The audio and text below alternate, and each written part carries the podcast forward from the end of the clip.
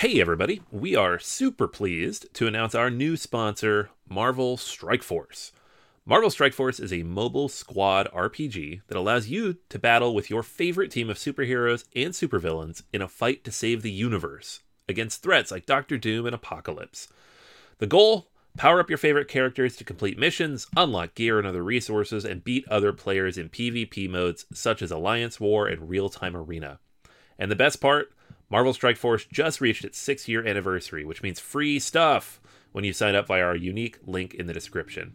The anniversary consists of weekly events and bonuses. Just complete each event, and you'll receive special awards and skins. Make sure to log in each day and every week to take advantage of all the new characters that are being released specifically for this event. This will be Marvel Strike Force's most generous event to date, so don't miss out. If we have received a unique promo code for every new user, please follow our link in the description and use the promo code MAXPOOL. M A X P O O L. Again, anybody uses that code, it is unique for all new users. Check it out. Once again, thank you so much to Marvel Strike Force for sponsoring this episode.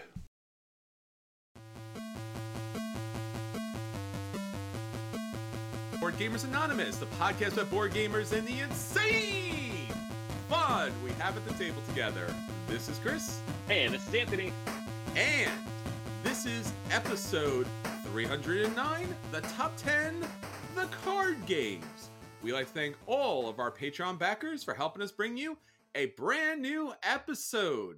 All right, Anthony, we are back, and we are back with one of our fun top 10 lists. We talked about the top 10 dice games, and now we're talking about the top 10 card games? Yeah, I mean, we did the dice games. Why not do the card games? The card Uh, games. Exactly. Yeah. Uh, this is a funny list. We were just talking about this before we, we started recording. There aren't a ton of these. I thought there'd be more, but there are a few really, really good ones we'll get to.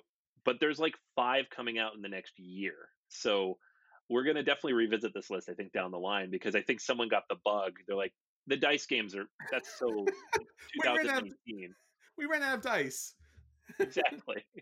Um, that's so 2019. Let's do the card games now. Uh, so you've got like you know the Terraforming Mars card game and everything that are coming out. So uh, I think this is coming up. So it's a re- good reason to talk about it now. So let's set the scene of the best ones that are currently on the, the market, and then we'll revisit later and see how it jostles around. Yeah, these top 10 lists always are an ever changing, ever growing list. And in particular, what we really try to do here is to educate and inform what is the best of the best. So hopefully, we will see more of those in the future. And the idea, like last week with the dice game, was the fact that there are these amazing board game designs out there, and then they've been refined, redesigned, and diceified into a new format that sometimes, in fact, are even better than the board game versions. And if not, it's a totally different take. So, here, this episode, The Card Games, again, totally different take on some of our favorite games. So, we'll talk about those here. And like Anthony said, we will definitely come back and talk about the new games because anytime there's a good card game out there, especially if it's the card game, we want to collect it. It should be part of our collection. So, Yep. so we'll be talking about that on our feature review. And nonetheless, we're going to be having so much fun here for this episode. But Anthony, there is so much going on. Obviously, we have Board Gamer Anonymous news out there. Why don't you let us in on what's going on with us and in the industry? Yeah, absolutely. So uh, first things first, uh, Wednesday every week. Uh, this week, Wednesday, January twentieth, eight thirty p.m. Eastern Standard Time. We're having our next episode of BGA Live. So BGA Live. live featuring Carcassonne Hunters and Gatherers. This is the uh, new game that went up on Board Game Arena not last week, but the week before. So uh, we're trying to give you the newest stuff that's just hitting, and you can get a chance out to play it. We've never actually done Carcassonne, so this will be a fun way to do Carcassonne, but like the newest version that they have. So Yes. Uh, that is this week's episode. Russ and crew will be on there playing, and we'll be talking through it. Yeah, so join us there because we will be talking about the game, learn the game, play the game, have fun, sit back and enjoy all the fun that is BGA Live. It's just like Board Gamers Anonymous, but it's live. Although this is live. Isn't this live now? How did this happen? I don't know. we're, we kind of we're kind of losing our differentiator on Wednesdays. I don't know what the difference is. Used to be that only one was alive. That was the agreement. We weren't going to go any further. We were going to remain anonymous, and now double live stuff. So yeah. hopefully you're enjoying that out there as two just totally entrenched introverts try to get through Twitch, which yeah. I should mention if you're currently watching this on Board Game Arena, you can jump over to Twitch. Board Game Arena has its very own Twitch channel, and you could chat with me and all our listeners and viewers as the episode goes on. All right, Anthony. So that's what's going on with BGA Live. What do you have next? Uh, yeah. So I mean, you and I talked about this off air. Um, we figured be a good chance to mention it here, especially because of the games we're talking about today. But obviously, there's been a huge kerfuffle, I guess is the best word to, to call it, in the board game industry. So, mm-hmm. uh, specifically on board game Twitter, I, and you you've pointed all this out to me, like you sending me the messages because I'm not as clued into Twitter as you are. But uh, it's yeah, I mean, why don't you walk us through like what happened, and then you know, obviously it's everybody's talking about it, so you probably already know if you're watching this. But you know, it'd be interesting. I, I think it's important that we talk about it. Yeah, I, I, think it's important that we talk about too. We don't want to get into too much detail because a lot of stuff is still coming to light. And I think it's very important for people to research and figure out and have those conversations with those parties before coming to any kind of particular conclusions. But I think that we can say that obviously today, Monday, which happens to be in the United States, MLK Day, Martin Luther King, the Reverend Doctor, all about social justice, all about racial justice, all about economic justice. And we're so wonderfully grateful to have him as part of our history and his traditions, and his spirit lives on with all of us. So, anytime we approach, and we should approach any situation in our lives, we should be open and want to be educated and want to learn more about the world in which we live in because obviously there are a lot of people with a lot of different opinions but there is also a bigger structural foundational world in which we live in that informs so much of what we do and think and say. So, with that in mind, recently there's been two kerfuffles this past weekend. First up, uh, Phil Eklund, who develops some really heavy, crunchy, intense games. In fact, so heavy and, and crunchy that even Anthony and I have not covered them on the podcast. But these are seriously heavy, crunchy games like super, super deep. And recently it came to life that Phil Eklund had written some things up, some essays in his rule books, some comments. I, I guess would be best stated around like race and a lot of just problematic content that was unnecessarily separate from the game, but in the rule books, but also at the same time uh, was information that he was using to inform his games that were typically about uh, biodiversity and genetics and a whole bunch of other things. So, as this had come to light, other people were taking a look at it for the first time. We weren't aware of it, of course, either. And it was thought of that maybe there would be come to an understanding of how we should approach and how we should speak to Phil Eklund about the work that he was doing and maybe he could take another look at it and see where he might have a blind spot here or there.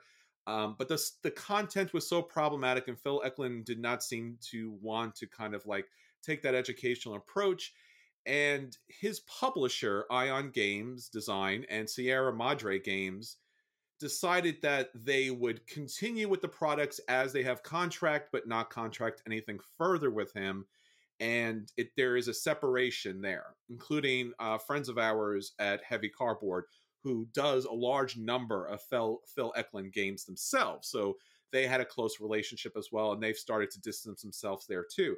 So, as Anthony said, it's led to such a kerfuffle. And then obviously, there's been some other people have jumped in. Fun Again Games recently jumped in and attack people at heavy cardboard and something that's going on in our industry and it should be kind of made aware that these things are occurring. And on top of that kerfuffle there is another kerfuffle and that's based around Dan- uh, daniele tascini who designs so many of our favorite games from marco polo to teotihuacan i mean there's just there's just an endless number of games Tzolk'in and again something that he had written had, and it was based in again his understanding of the world in which he felt free to use certain let's say, N words in order to describe people of color and did not see a problem with that. And then, of course, people were trying to educate and inform him about that. There was an apology that was not seen as sincere by most people in the industry. And there's been some ongoing push back and forth. Board and Dice, who produces a large number of his current games, has ended their re- professional relationship with uh, Daniel Tascini. And this is a situation that's still developing. Obviously, Anthony and I have really enjoyed his games as time's gone on. Neither one of us were aware of his particular racial views and are obviously very disappointed with Daniel Tascini and obviously Phil Eklund. Um, never had played any of his games or actually met him on person. But these are two kerfuffles that are continuing to going on again in the light and in the spirit of Martin Luther King, and especially on his day. We would certainly like to be able to educate, and inform these two individuals, the companies, the people that they're related to, and gamers at the table that there is a larger context in everything that we do, including the fun hobby stuff that we do. And we do, and Anthony and I talk about this every week, and we say at the very end of the episode, we do want everyone to come to the table, and we do want everyone to be respected at the table. So, again, in the spirit and the light of the Reverend Dr. Martin Luther King, let's please educate our family out there uh, about all of the things that they may not be aware of. Let's take the time to listen to them. And, and again, so hopefully that will come to a better place together because in the end, I do believe there is not this malicious intent, but there is obviously blind spots that are very uh, damaging. So let's let's work together to hopefully make things better. Obviously, there's more to say about this. I don't know what we can say personally. We're not involved in any of this whatsoever, or or with any of the individuals whatsoever.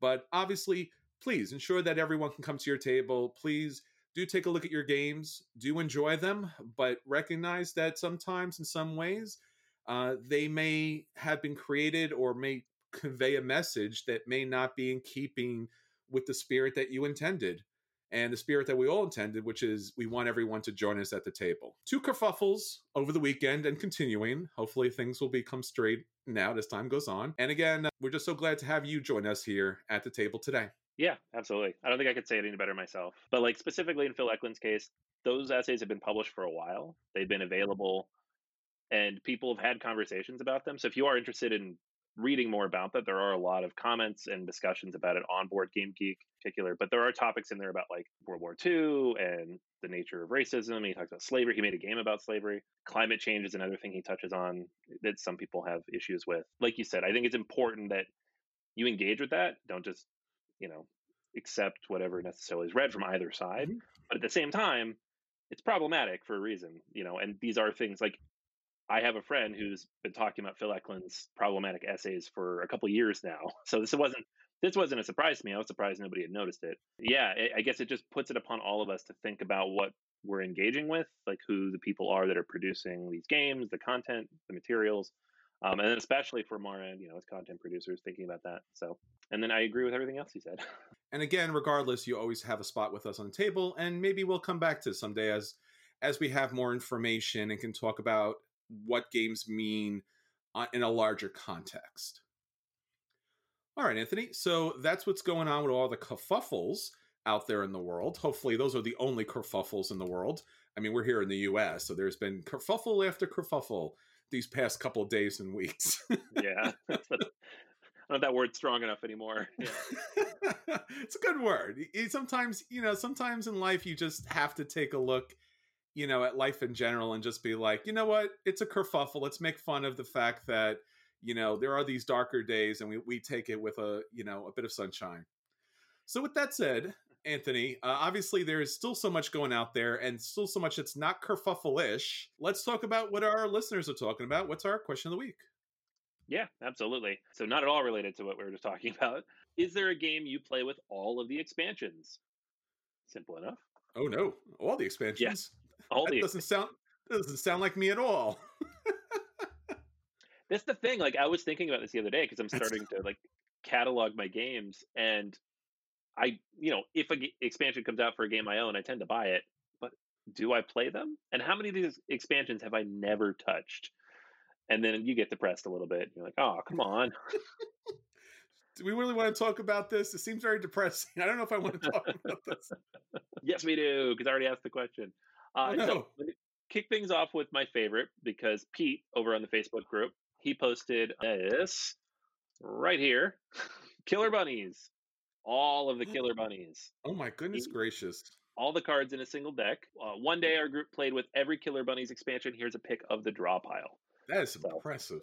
Yeah, it's pretty good. So I, I had to throw that in there because I thought that was pretty funny. We have a few people mentioned Mansions of Madness. I don't know that you can necessarily play with everything that is available for that game. There are like five or six expansions now, including the first edition content. But there is mm-hmm. a tremendous amount of content available and all the miniatures that you can pick up that go into this. Like I actually had this game and was buying stuff and at a certain point realized I wasn't playing it and so I got rid of it. But that was the box was already full of expansions. So putting this all out is like three tables. It's so much stuff. Yeah, that's that's a that's a lot of Arkham. Yeah. uh, all right. So uh, Andre mentions Raiders of the North Sea uh, would be two that he puts all possible expansions in from the beginning. Kyle also mentioned Raiders of the North Sea. So does John. Um, I've heard that about this game that it's one of those games that like throw everything in. It makes they all make the game better. Throw it all in there um, to the point where one of their most recent games takes the bits and pieces of all those expansions that make the game work and release it all as a single game.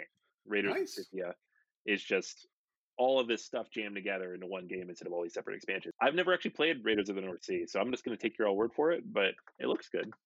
Yeah, looks great. Uh, let's see, we got Smash Up, which I, I think this one's funny because it's a little bit of a cheat. You can never actually play with all the expansions, but You can have them available. Exactly. Yeah, you could smash up any deck with any other deck. I've heard that it's greatly imbalanced if you do that, but you can do it. Oh yeah. If you're going to fill that big geeky box, you might as well use them all, right? It's true. Very true. And that's not even the super big, big geeky box. There's a bigger box, Oh my god, and I know because I have it. you're crazy. um, yeah, so that was Fed Benito. He mentioned that one, and then uh, one more here I took a picture of is Terraforming Mars because oh no. this is the one I could think of for myself that has like a bunch of expansions that I leave all in. And it's not even because they're all good. It's because I don't feel like going through all the cards. You know, like the Venus Next cards are mixed oh, in there, the Colonies cards are mixed in there, the Turmoil cards at this point are mixed in there, and I'm like, I don't know, it's all in. So it's not how I would ideally play the game. I think I'd play with Prelude and Colonies only. But sometimes people want the Venus, sometimes people want the Turmoil, and I'm just like, it's all I don't know. Yeah, it's a it's a ridiculously giant deck beyond belief, and there's no real separating once you put it in. So yeah, you're you're kind of yeah, and, and you know honestly, I think that's how most games go that have card expansions to them. That ideally, in a perfect world, you would be able to like easily separate and kind of create multiple decks, but in the end, you're just going to throw it in one thing and like hope that it's somewhat balanced because it's Yeah. just it's just too problematic to kind of constantly pull this the deck apart and try to edit it or something like Wiz War. I have Wiz War and I have a bunch of the expansions. It's like a huge deck, but like, what am I supposed to do? Just go through every card? It would take an hour just to do that. I know it's no fun. No. Like Imperial Settlers is one where I have everything that's ever come out for that, and it's all separated in the box. But every time I go to play it, I'm like, ah, I could bring in this expansion, but then I'm gonna have to pull it back out again, and I just play the base game. Like you know, unless I'm playing with a different faction, uh, it does kind of limit it a little bit. So uh, those were five. Uh, a few Yeah. other people mentioned Champions of Midgard, playing with both expansions for that, um, which I could definitely see. Runebound, Sentinels of the Multiverse. I don't know that you can play with all the expansions there, but definitely throw a bunch in. Oh, sure. Let's see here. Some other things people mentioned. Mystic Vale has a bunch of expansions. I know that those generally make the game better. So we have Imperial Assault or Descent. I think, especially if you're playing with the apps, you kind of just need all the stuff available because they just have you pull random things in from different places. Um, and then a bunch of people mentioned games that they would play with like the one expansion, like Lords of Waterdeep or Wingspan. And I'm like, well, yeah, but I want a lot of expansions. You know, Sure. Tell me what game has a lot of expansions. So yeah, thank you everybody who wrote in. If I didn't read your answer, it's because we had like 40 answers, but I do appreciate it. Um, it was a lot of fun, and especially thank you to Um, Pete, who met, who threw in his Killer Bunnies photo, that was pretty fun. Yeah, and I guess for me personally, I was going to say this earlier, but the chat already beat me to it. Seven Wonders with all the expansions. So Oh, that's yeah. Seven Wonders. That's also cities. That's leaders. That's Babel with and Babel has a kind of multiple expansions. It's just not just Babel. It's also the the Great Works.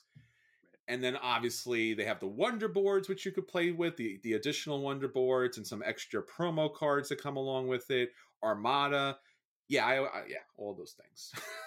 I was gonna say I don't think I've ever played with all of them. You play with all of them? I've played with all of them. Yeah, I've played with all of them, and they and it's just it's it works out really well. It's actually surprising. Obviously, again, you all the wonder boards you get to choose from them. They're not all available, and obviously, even with the cards, with the promos and things like that, they're not all available. Not all the cards come into play. So I don't know if it's officially you can play with. I guess you do play with all the expansions, but you don't play with all of the cards or all the content and all the expansions. On the chat here too, they're also saying Munchkin, which I could totally vibe with because I have a lot of it. and when I play with the family, it's just like this huge deck and this other huge deck and this huge deck, and we're like, "What happened here?" Like, I don't know. so yeah, there, there's a lot of games that where you could play with most, if not everything, as far as all the expansions are concerned, and I really like those. I don't like the idea that you have to pull things out just because it just again it, it becomes problematic and the balancing becomes an issue. And I think that's really the big issue for most games when they come out with expansions is that if they come out with a great expansion and like the expansion itself is balanced, and then if it's not meant for the whole expansion to go in and stay all in with the whole core set and the whole core set to stay in, if pieces have to come out, then you have a problem because now as the person who set the game up, you know what's coming out of the game and it could possibly unbalance the game. So for example, Suburbia, if you bring in the Suburbia expansions, you have to take out some tiles. But now you know what tiles you took out or even if you randomly choose them, then certain combos are not going to work as well and you won't know that. You're like, "Oh, I put an airport down, so if I get other airports, I'll get more stuff." And no airports come out. Mm-hmm. So I do think you want a game that plays with all the expansions, is what I'm saying. Yeah, I agree. Well, that's our question of the week. Thank you all for shouting out in the chat. If you played with all the expansions, please continue to hit me up because I'd love to hear your stories. For everybody else out there, if you listen to this podcast on Wednesday, or if you're on our embedded feed on Board Game Arena and have not yet jumped onto Twitch to Board Game Arena's Twitch channel, please hit us up on all our social medias Facebook, Twitter, BoardGamersAnonymous.com, our Patreon, patreon.com slash BGA, our guild on Board Game Geek. I mean, there's pretty much everywhere you could possibly find us, and we would love to hear from you. These questions come out every day, and Anthony's always going through them and getting a bit of a chat and a bit of a, a laugh on his own.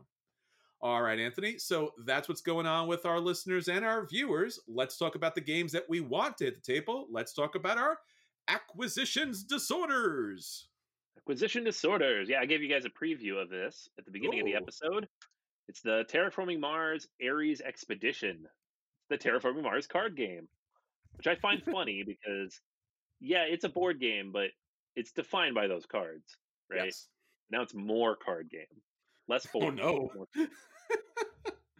We know almost nothing about this. The announcement was kind of a surprise because everybody thought the next Terraforming Mars project was the dice game that they've been talking about for like a year and a half. But this is coming to Kickstarter. The preview page is up. You can click the notify me button, which usually means it's coming in the next like two, three weeks. And that's about all we know. They claim there are 200 beautifully illustrated cards. Um, I'm, I'm giving the finger quotes here because we'll see. I don't know if I trust them, but they do say it'll look nice. And it does have Jacob Fryxelius as listed as a designer, but also co-designers Sydney Engelstein and Nick Little. Um, Nick Little, in particular, I know he's done development work on a lot of stuff like Aeon's End and Kodama. So it's a group effort and it's a card game. So presumably smaller, shorter, quicker. But it's Kickstarter and it's Stronghold. So I don't know. Hopefully it's not. I'm just hoping it doesn't cost a fortune. I hope it does look good because I do want to get this.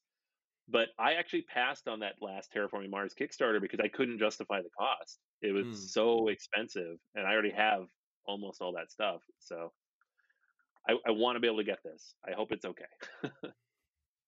yeah, I think the main thing I've seen on Board Game Geek or I've seen on their their actual like Twitter page or Facebook page is the upgraded artwork because the artwork in the original game was really bad and like super random and it was just basically clip art that they found on the internet and i just yeah I, I, mean that's really the only thing i want here. I just want decent artwork. They make a good game so if you could just do that please dear god please just give me decent artwork. Yeah yeah happy, exactly. happy man. Yeah, that's what i'm saying that's all i want. I, I hope so like development money has gone into this right whereas the original game was like these brothers are like, we're making a game, and then Stronghold picked it up and just released it as is because that's yeah. what they used to do. Um, but this time it seems like Stronghold is developing it with them. I say seems because I don't really know, but seems that way. And if that's the case, hopefully some budget went to those cards. so I don't know. I'm hoping. Cover looks nice. So let's let's here's to hoping. Yeah.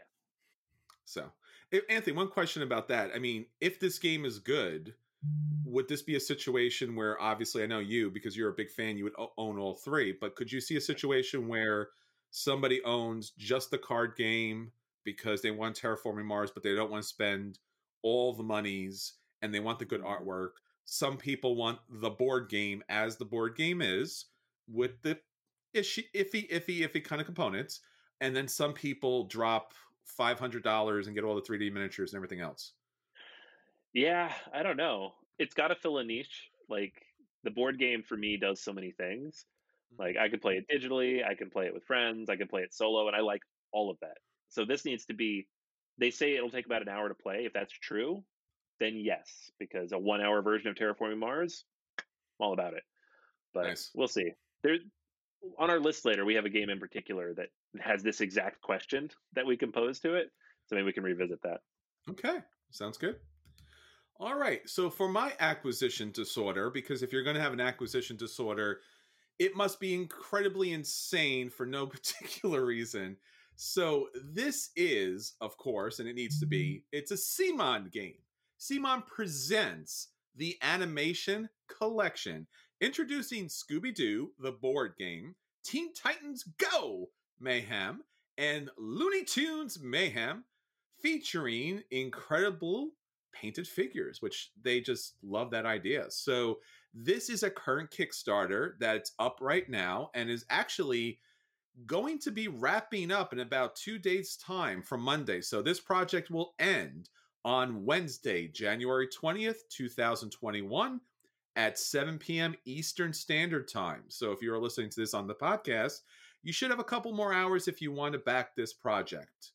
Now, CMON's known for its miniatures games, and of course, this is keeping in line with their fantastic miniatures, and obviously now at this point, wonderful paint jobs and incredible IPs. So this was kind of surprising when this popped out. They had some other kind of like cartoony action games, but this was one that was just like, oh, here are the IPs that everyone's been talking about. So, in fact, these are three games in one campaign. So, first off, Scooby Doo, the board game, is a 30 minute, one to five player co op game in which you and the Scooby Doo gang are going to try to figure out the mystery working together. It has a little bit of that kind of one versus many, the bad guys kind of running around dropping out off tokens, and you have to accomplish different missions on the board. Each of the characters has like a minor kind of special ability that you can play without the game. Again, the, the components are great. The monster figures here, I think, are really what sets this game apart because if you are a old school Scooby Doo fan, you'll recognize the let's just call them monsters, but eventually they all turn out to be old white guys. in uh you know masks so nonetheless don't want to don't want to spoil that for you but that was literally every episode of scooby-doo so basically, again, a lot of variety here. And in fact, they added a lot of promos to this too. So not only are you getting Scooby Doo Gang and three of the classic monsters, but you're also getting a bunch of different promos that come with this set. Mm-hmm. So the Black Knight, the Witch, the Ghost Diver, Spooky, Space Kook, and also Scrappy Doo, if you remember Scrappy Doo. So this game is going for $80 plus shipping. Now, here's basically the main part of this campaign Teen Titans Go Mayhem, and you're also looking at Looney Tunes Mayhem. Now, the Mayhem is as in the Mayhem system. This is basically kind of along the lines of what we recently seen with the Funko games, and where it's just basically these really super cool miniatures. You have your player character that has a couple of special abilities, then you're rolling dice to knock each other around. And that's pretty much it, except for the fact that the miniatures look awesome. So not only do you get the Teen Titans, but you get some of their bad guys that come along with this. You get Trigon, you get Jinx, you get Mammoth, and then there's going to be more expansions as time goes on. Looney Tunes is the same thing, so you're getting Bugs Bunny, Elmer Fudd, Daffy Duck, Tasmanian Devil, and there's also Yosemite Sam, Pepe Le Pew, Speedy Gonzales, Penelope, Foghorn Leghorn, and Porky Pig.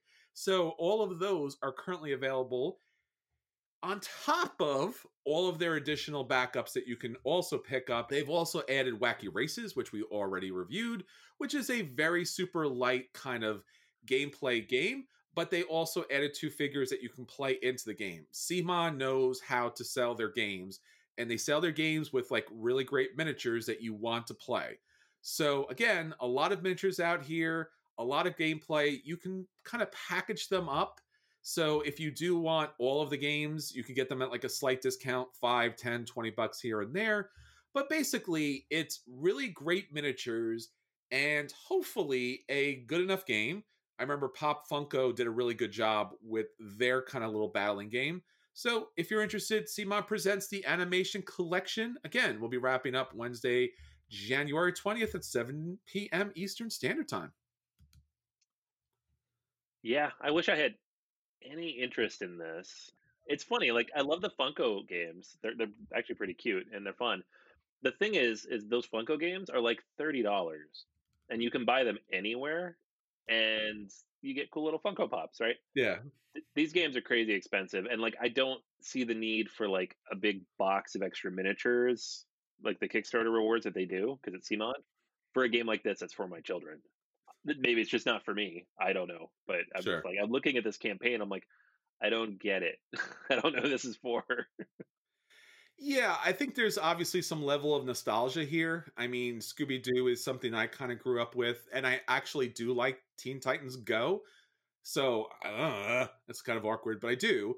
And Looney Tunes has been around forever, and I love Looney Tunes. So I could see me playing this, but as you said, I don't know if I could see me backing this. It's just like you said, it's very expensive for what it is, which is basically buying toys and hopefully some light version of the game. Which, again, like you said, with the Funkos, were obviously a pretty decent game, surprisingly enough. And now, if you did want IP exclusive kind of characters, those Funko games are going super cheap pretty much everywhere and they have a lot of like weirdly diverse characters like hey it's the golden girls versus harry potter versus batman versus the kool-aid man. So so yeah so starfire is in there for sure and all of the characters are there. It's a lot of fun. I think it's worth at least looking at. Maybe one day this will be worth the money but obviously it's it's a toy game. It's it's definitely all about the toys. So yeah check it out yeah, so sorry, it's clearly not for me. but that's cool. Like I, I understand where you're coming from. So it's it's cool that they're making things outside of like the Blood Rage and you know that kind of stuff. Yeah, I, I think they're going for more of a family friendly market. And like if this was reasonably priced, and I mean like reasonably priced, I could see picking it up just because of nostalgia value.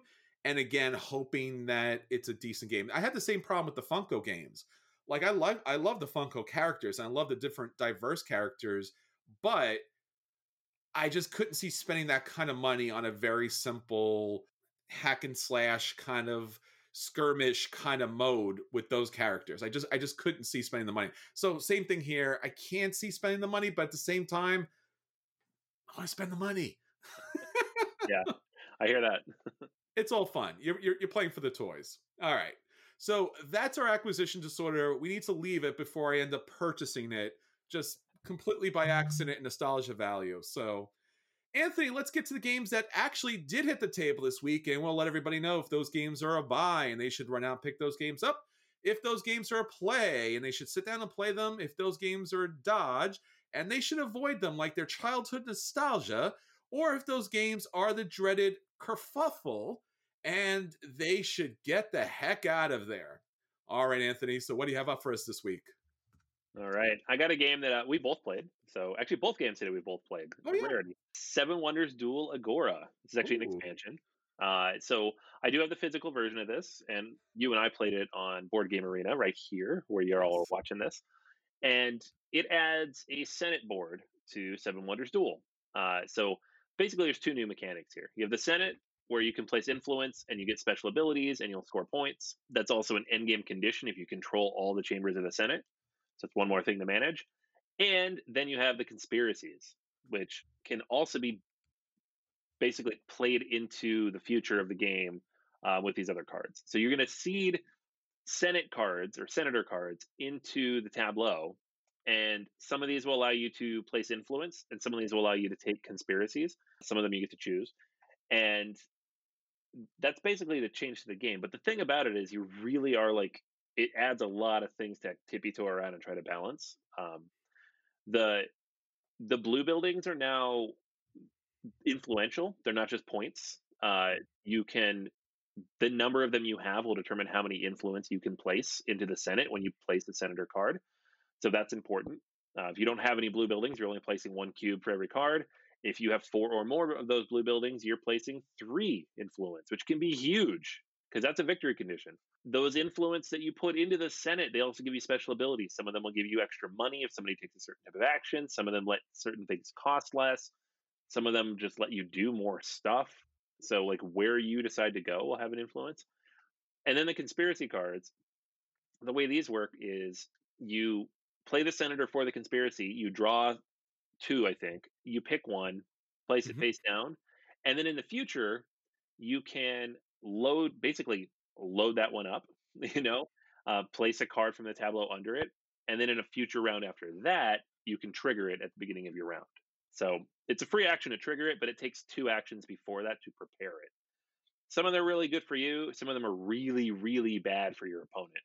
You know, like steal one of their cards, destroy one of their wonders, uh, that kind of thing. I liked it. I think I like it more than the Pantheon expansion. It does give a lot more to kind of wrap your head around and try to balance because there's just a million things going on. And the game already had, you know, three different ways to win, and now you're adding a fourth, and so you have to kind of manage that and make sure, like, all right, so you can't get ahead of military, um, which is actually easier to do now because of all these extra things you can get. You know, double up on your military strength from the Senate. Um, you have to not get ahead on technology and not get ahead in the Senate. Lots of balancing. It seems less likely for the game to end in points now. Um, I, I don't think either of our games did. Mm-hmm. And I, but I like these special abilities you effectively get by using the Senate. So you always have something, you know, it kind of helps direct where you're going, gives you something more to work towards. And when you take one of those blue cards, it has value. It's not just like, I have a blue card, it's worth four points. Woo, that was my turn. So yeah, I liked it. It's a play for me. I still like Seven Wonders Duel, just vanilla, I think the most. But you know, if I'm going to add an expansion in, this one's not too bad. It says in the book you can play both expansions together. I will never do that. So, uh, Chris, if you do that, let us know if it's any good because I'm never going to do it. I'm gonna do it all the time. I, I love playing with all the expansions together, and we talked about this before. Pantheon was one of my favorite expansions. I know you weren't so hot on it, but I did like the idea that it balanced out the science mechanic that was very powerful in the game. Because even if you didn't go for science, those science tokens really just changed the game up big time. So yeah, I really enjoyed Agora. Obviously, now you need to pay attention to another game ending technique. So it's not just military, it's not just science, but it's also politics. And I think the first time we're playing, I'm like, all right, trying to keep everything. Hey, does that do Yeah. a thing? Oh, and the game's over. I'm like, wait a minute. that did do a thing. And I was coming around to say that, and it's over. So yeah, I, I think obviously this is a good expansion because it does what uh, Pantheon does, and it does what the science does, which is it opens up new ways to play. So being able to place in the Senate and get things cheaper or get a bonus is a lot of fun because I like the idea that even if you don't win in that particular end game phase, you're still benefiting off. So it's not a complete waste. Sometimes when you do the military, you're just like, oh, they lost two money or five money, and it's just like, eh. But here, you really felt like you were going to get something out of it. But at the same time, the politics win is not easy. If someone else is just keeping an eye on it, as we were learning in that first game, if you don't keep an eye on it, it's bad. When I did keep an eye on it, I win, but that's not even it. It's just like you do have to keep an eye on all three balls in the air now this time. As you mentioned, there's also the normal you win by civilization blue points, but no one really pays attention to that at, until the end. You're like, oh, right. I should have been counting points, right? I should have been counting points too. So this is really a nice expansion. This is absolutely positively a buy for me. I'm really looking forward to add this to my collection with my Seven Wonders Duels. Seven Wonders Duels, one of my favorite games of all time. So yes, yes, yes to all the there you go, guys. yeah, no, it's, it's a good expansion. Well, well recommended by us. Absolutely. So yeah, if so from small games to big games, and again, Anthony, I know that you've had an opportunity to play this as well. One of the big games that came out that you and I were really looking forward to was coming from one of my favorite designers, if not my favorite designer, Vladimir Suchý. This is Praga Caput Regni. This is all about the wondrous nature of this lavish European city in Prague and the wonderful kind of like beautiful medieval city, the capital of the kingdom, as as as it's translated. So since you and I got this at the table, we were really happy because we could play this game together. Turns out the board is huge and everything is just so complex on the board that unfortunately we couldn't play this virtually, but we both played this solo. So let me talk about the game itself because Vladimir Suchý does games differently. Each and every one of his games is very unique and they really utilize different types of gameplay here. Now, the thing that I'm going to come back to time and time again with this game is I'm not sure why this game wasn't a Kickstarter. Don't get me wrong, I don't want it to be a Kickstarter. I don't want to spend like a thousand dollars on this game. But this game is built as if it was a Kickstarter because it's so overproduced and there's so many different options for replayability in this game that I was like, who funded all these stretch goals? Because they're great, and I'm really happy about that. So let's talk about what's in the box. So first off, you get a double a double tiered player board. Now, this is your construction board, and basically, what you're going to be doing on this game is managing the mining that you're doing throughout in order to build out all of these wonderful pieces of architecture that really built the city up here. So you're working for the king, and obviously you want to make it as wondrous as possible here. So you have your stone and you have your gold, and that's you're going to be your two main resources in the game. So you have cubes that manage that. You also have two spinning wheels that will allow you to be able to just calculate what you get each and every time you decide to take that particular resource. On the right side of the board, you'll be able to get special technology tokens that will upgrade you, and you'll also be able to get science knowledge that's going to going to score the technology at the end of the game. So, what are you doing with all that gold? What are you doing with all that stone? Well, you're going to go to the crane, which is this huge big wheel on the top right of the board that's going to have these double hex tokens. On the start of your turn, you'll take one of these double hex tokens, you'll pick an action, Plus, you'll get an action from the actual crane wheel where that token's placed. You'll decide what action you're going to take from that double spot, and you'll get that bonus. You can decide where you when you want to take those things, and then you'll take that action. And typically, you'll take that action, and what comes from that action will be based on your own particular player board. This little action board, this giant kind of like multi hex that plays into the game, will allow you to do a number of things, including upgrading that actual board. Also, again, as I mentioned earlier, mining for gold, mining for stone, traveling along the road and down towards the bridge, building up the city with new buildings, and also building walls which will actually surround that main multi hex tile that you have. That's basically your action board.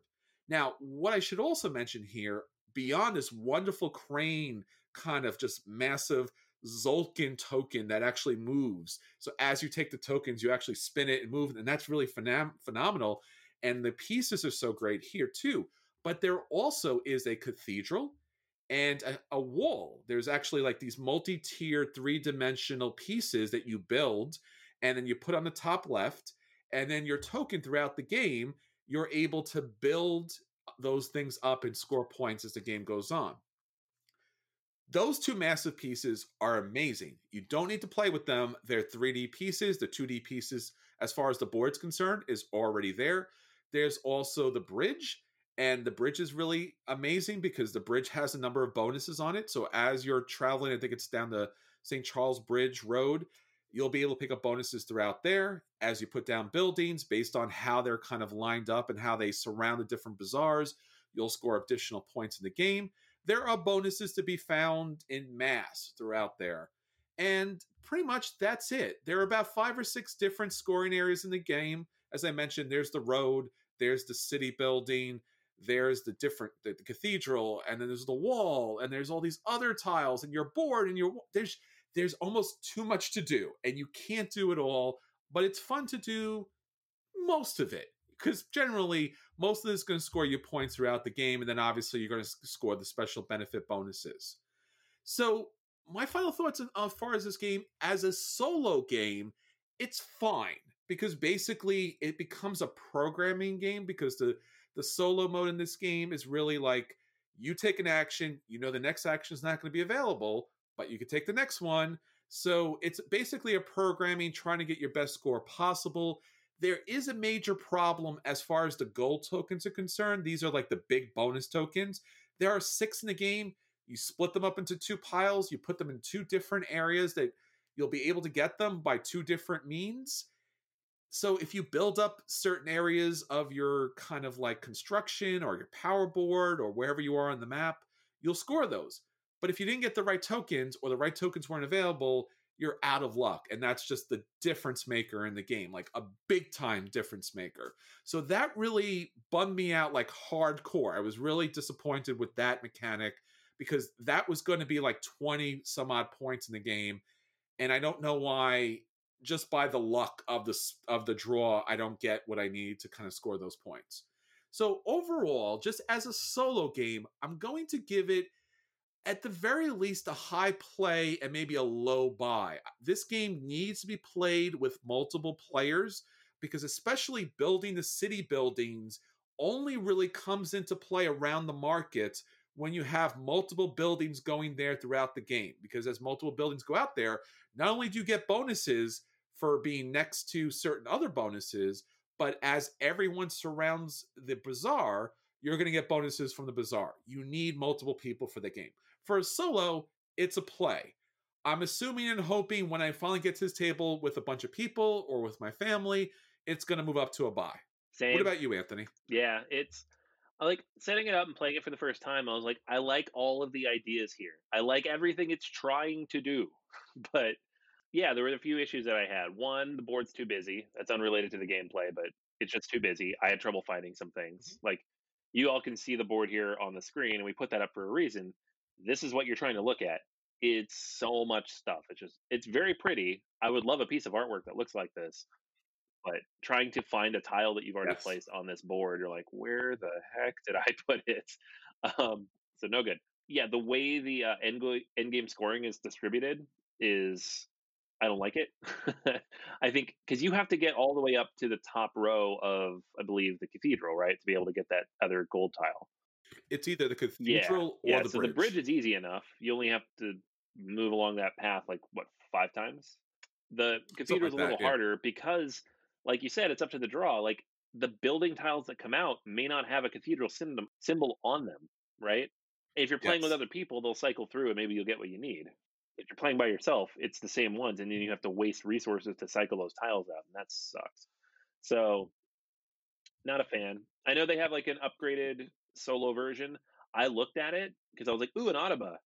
It's not a real automa. All it really does is cycle those tiles out for you. It's still a high score race. It's that's about it. It doesn't move any of the tiles away, or like the scoring tiles away. The game doesn't have enough interaction for it to do much to you. It just cycles some of the building and other items out of the way so you get new tiles to look at, which is good. That's what you need. But yeah, I'd agree. As a solo game, it's a play. Um, liked it, didn't love it. Takes too long to set up. Probably won't pull it out too much. But I really am excited to play it with other people because I can see like, and not even at two. I think three, four people will be pretty nice because there are a lot of things you're trying to do, and you need to do a little bit of all of them. And you know, like if you want to move up on you know one track you have to place a different kind of tile but that gives you the symbols for the other tracks you really have to place walls and buildings if you want to be able to s- score across them, right? You're not going to get you're not going to get the little tokens you need to score the cathedral extra at the end unless you also build walls. So I like that. I like that mechanic. I like you have to be economical and efficient with the 16 actions you get and try to generate as many extra actions as you can. And it's not like we're crushing this thing. We played it solo. It wants you to get 140 points. I think I got 102 last night. So I'm not anywhere close. Like there's a lot to do, but I don't know. It feels like practice mode. I feel like I'm practicing to play it with other people at this point. Yeah, I think overall, I, I, think you're spot on as far as that's concerned. You know, without multiple players in the game, the game really doesn't come to life. And again, that's not a fault of the game. A lot of games put these kind of like solo player modes in there for the sake of, I don't know, situations like this where you can get the game to with a lot of people. But as I mentioned, it is a overproduced game probably in the best way possible but then again you don't need to how would you say it play with the, the giant 3d pieces or play with the with the giant 3d bridge but nonetheless they're fun to play with it is a, it is a table hog to say the least it's something to get to the table hopefully pretty soon and we'll come back around to this and we'll talk more about that yeah yeah no right. this is a game that like i can see myself liking and getting up to a buy i don't think it'll ever reach like underwater cities for me that game is a masterpiece, but it's good. All right. So that's everything that hit our table this week. Now let's get on to our feature review. So for our feature review this week, we are talking about the top 10 the card games. Those games that are wonderful, but by the magic of our board game designers out there, they have made them into the card game. So those games have been revised, remastered, and just generally transformed into a different version that's all about the cards. So, Anthony, we have some great games here. You're a big fan of all these card games, right? I love card games. Yeah, it's it's fun when you take. Oh, I, I said this last week. It's the same thing, but you take a big sprawling thing and you boil it down to its basic essence, and you say, "Does this still work?" And sometimes it doesn't, but in these 10 mm-hmm. cases, it does. So it's a lot of fun. I would say two or three of these, like are my favorite yeah. version of that thing Absolutely. or rival it closely. And again, these games are wonderful because you could certainly get these games to the table where some other games are a little bit hard to get for a number of reasons. But as Anthony mentioned, uh, Ares Expedition will be coming out soon, which will be a card version of Terraforming Mars. And Anthony, also another game, Arkwright, right? They're getting a card game too. Yeah, it was on Kickstarter in, like early last year, so it should ship by summerish this year. Um, I'm pretty excited for that one because that is a game I cannot get to the table. So a card game hopefully makes that doable. All right. So, Anthony, with that said, let's get into our top 10 list. Why'd you start us off? All right. I'll keep it nice and small to start. Medici, the card game. Uh, this came from Holy Grail Games back in 2016. I backed the Kickstarter for this. And this came after they had already updated the Medici artwork with a new version, which is beautiful. I love that. It's one of my favorite Knizia games, and now it's the original was so ugly. This one's so nice. it looks like this. But the card game is a little bit different than the board game. In this, there is a deck of cards. You draw from one to three on your turn, and you have to keep the last one you draw you drew, but you can also choose to keep some of the others. Some cards go out into the common pool. Other people can take those. And you're doing the same thing you do in the main game. You're trying to load up your boats. Seven cards with two players, and I think five with three to six. Uh, and then score them as best you can. So it's about getting the best things. It's not as good as the board game, but that said, the board game is one of like those all-time greats when it comes to like that auction mechanic. Um, but it's really quick, it's really accessible, and it does some really interesting things with that basic idea. And it's very nice to look at. Uh, I think this is the only way you can get it because it did not exist before this version. So that is uh, Medici, the card game. All right. So our number nine game is Coal Baron, the great card game. So what we're talking about here, Coal Baron has been a game that's been out of print for quite some time. This was from Stronghold Games, and it was all about mining coal, and it was had this really cool worker placement element and this really cool kind of like coal elevator that went up and down. Our friend Drew had this game for like forever, and it was just like, ooh, it has an elevator that you can play in the game. But again, it was a kind of big clunky worker placement game, and then the card game comes along, and it really does redesign the game in a great way. So basically, what you're doing here is you are certainly mining all the different coal mines. And then loading up the coal and then delivering them to various different destinations throughout the game. It has some really nice worker cards that come in the game, some player boards, the lorry cards as far as moving the different co- the coal. Every different aspect of the game, where typically it was all about taking a different worker placement action, is now transformed by these different cards in the game. And the cards really do fit the times as far as the artwork's concerned, how you layer the cards up. This game really reminds me of a game that I'm going to be talking about later that really just takes the unique elements of just placing on a certain board and getting a certain element to it. Here, you have your main coal board, then you have the lorry, you have you have all of this coal that's coming into your, you know, quote unquote factory, and then you have the wagon cards that build their way out. So again, build up your coal, get it to the wagon, throw an uh, you know an engine on the other side, pick up some shares as you go, and you have a fantastic card game. That is Coal Baron, the great card game. All right. Number eight on the list is Power Grid, the card game. Ooh. This one is from Friedemann Friese, and it is exactly as it sounds. It is a card game version of Power Grid. And what they've done is just remove the board. So you still have the auction for the different power plants, you still have the money. Um, the power plants, however, generate the money directly uh, for income in future rounds instead of you know doing it through the maps and the number of um, different locations you're powering and there's also uh, kind of a unique system for how you get the resources. So the resources uh, there's no bits in the game they're all cards. They each have a number on them that kind of rotate around and based on how many you have. So you're going to kind of load up on those cards power your different power plants and then try to reach that magic number and win the game. It legit feels like you took power grid and removed the board. So if you really like the board then this may not be the game for you but if you want like a version of power grid that really focuses in on that auction and only takes an hour to play the, the card game is pretty solid All right. So for our next game, our number seven, Space Hulk, Death Angel, the card game. Now, this is particularly here because Space Hulk, for anyone who's been in board gaming for any amount of time, knows that Space Hulk has a very unique place in board game history and is impossible to get only on these rare I don't know, solar eclipses every quasi number of years. If you catch, you know, your shadow in an odd moment, it's just it.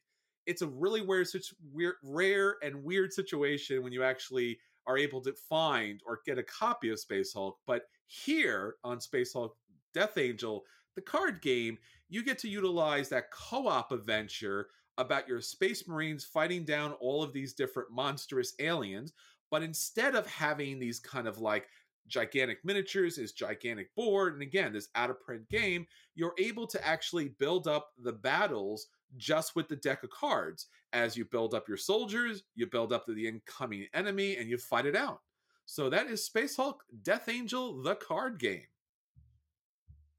all right number six is warhammer quest the adventure card game uh, this this one's a sad one for me because this came out and it was it was billed as this big system. It was Fantasy Flight game, and they lost the license to it like six months later.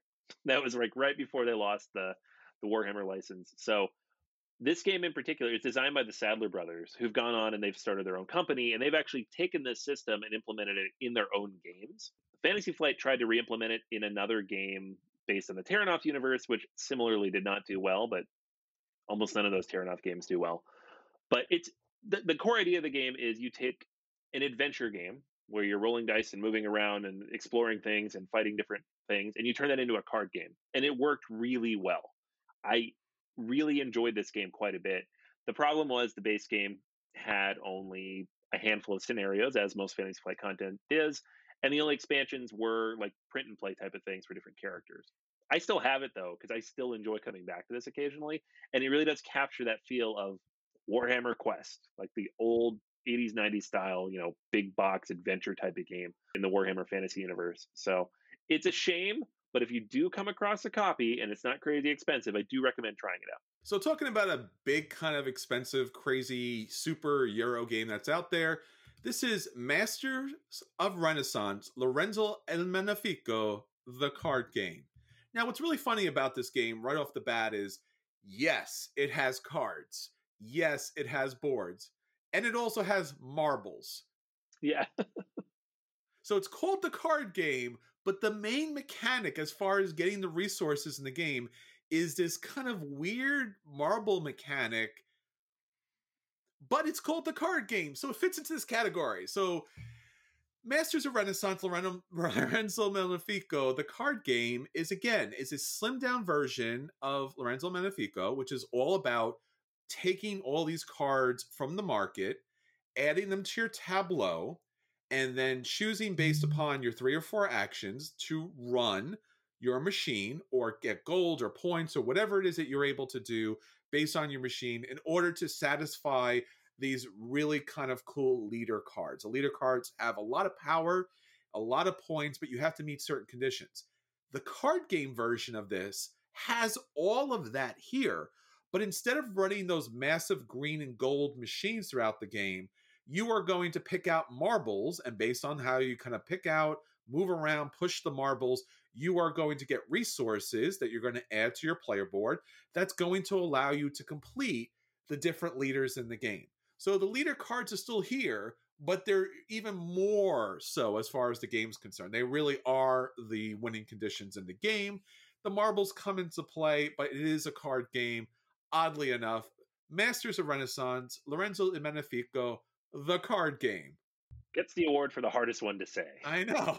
they put all the words. So many letters in this name.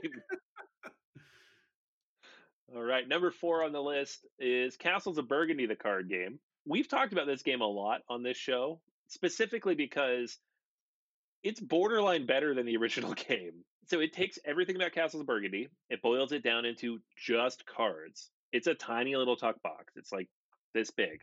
And it has, I don't know, maybe 300 cards in there and you have cards that represent the dice and you have cards that represent the different types of locations and you have a tableau that you're building out and you have cards for like your workers and your ore and everything everything that's in the game cards and it's a little bit of a sprawl on the table and it takes a little bit of time to set up but it runs really quickly there are no dice there's just a deck that you're going to flip over and that's going to determine things and you know, if you're a fan of Castles of Burgundy, you're definitely going to like the card game. But I've played with several people who don't like the Castles of Burgundy and still like the card game because it manages to streamline so much of that game. Uh, it it's a lot of fun, and it has a solo version, which is decently difficult, a little random, but decently difficult, and not a high score race.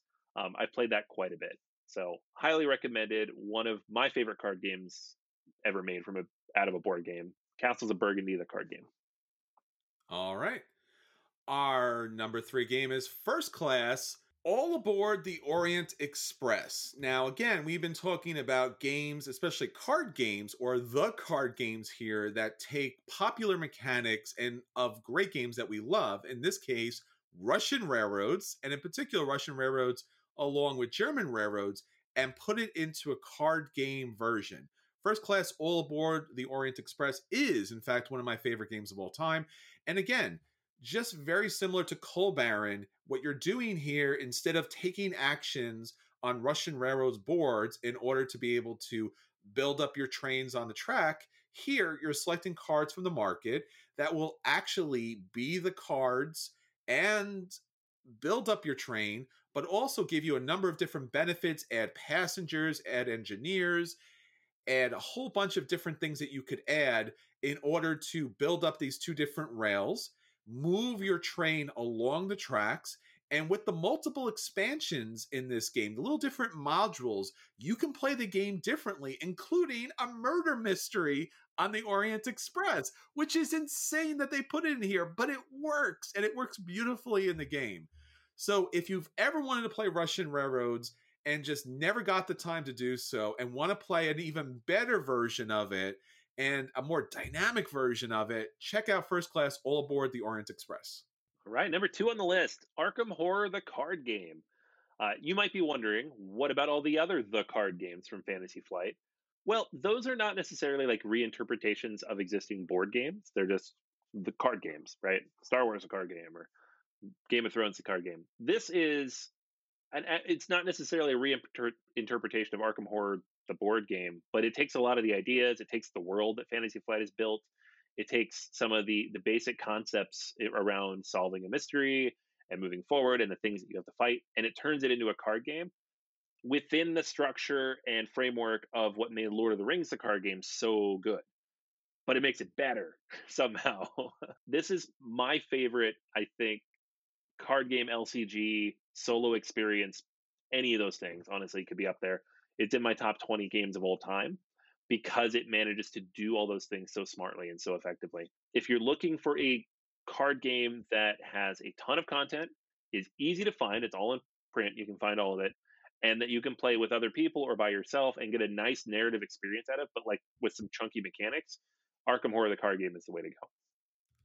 All right, so now for our number one, the card game of all time.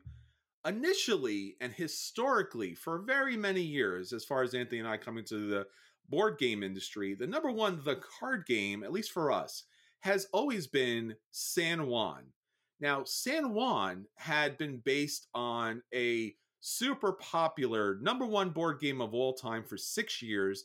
That was Puerto Rico.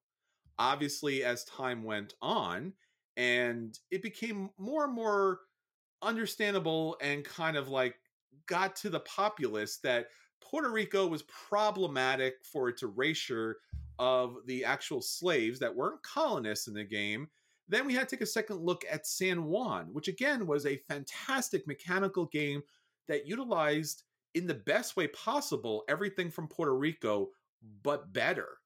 That came out in 2004. Now, in fact, while Puerto Rico was one of the best games of all time and San Juan was being developed based upon that, there was also another game being developed on that, and that is Race for the Galaxy from Thomas Lehmann.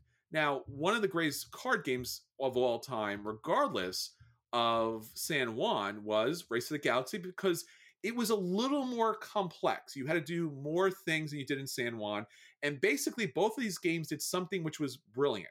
You were taking actions. And when you took an action, other players possibly could take that action too. So basically, I take this build action or I take this settle action, everyone can do the same. If I took the action, I'm probably getting a benefit from it that you're not, but you could still take the action.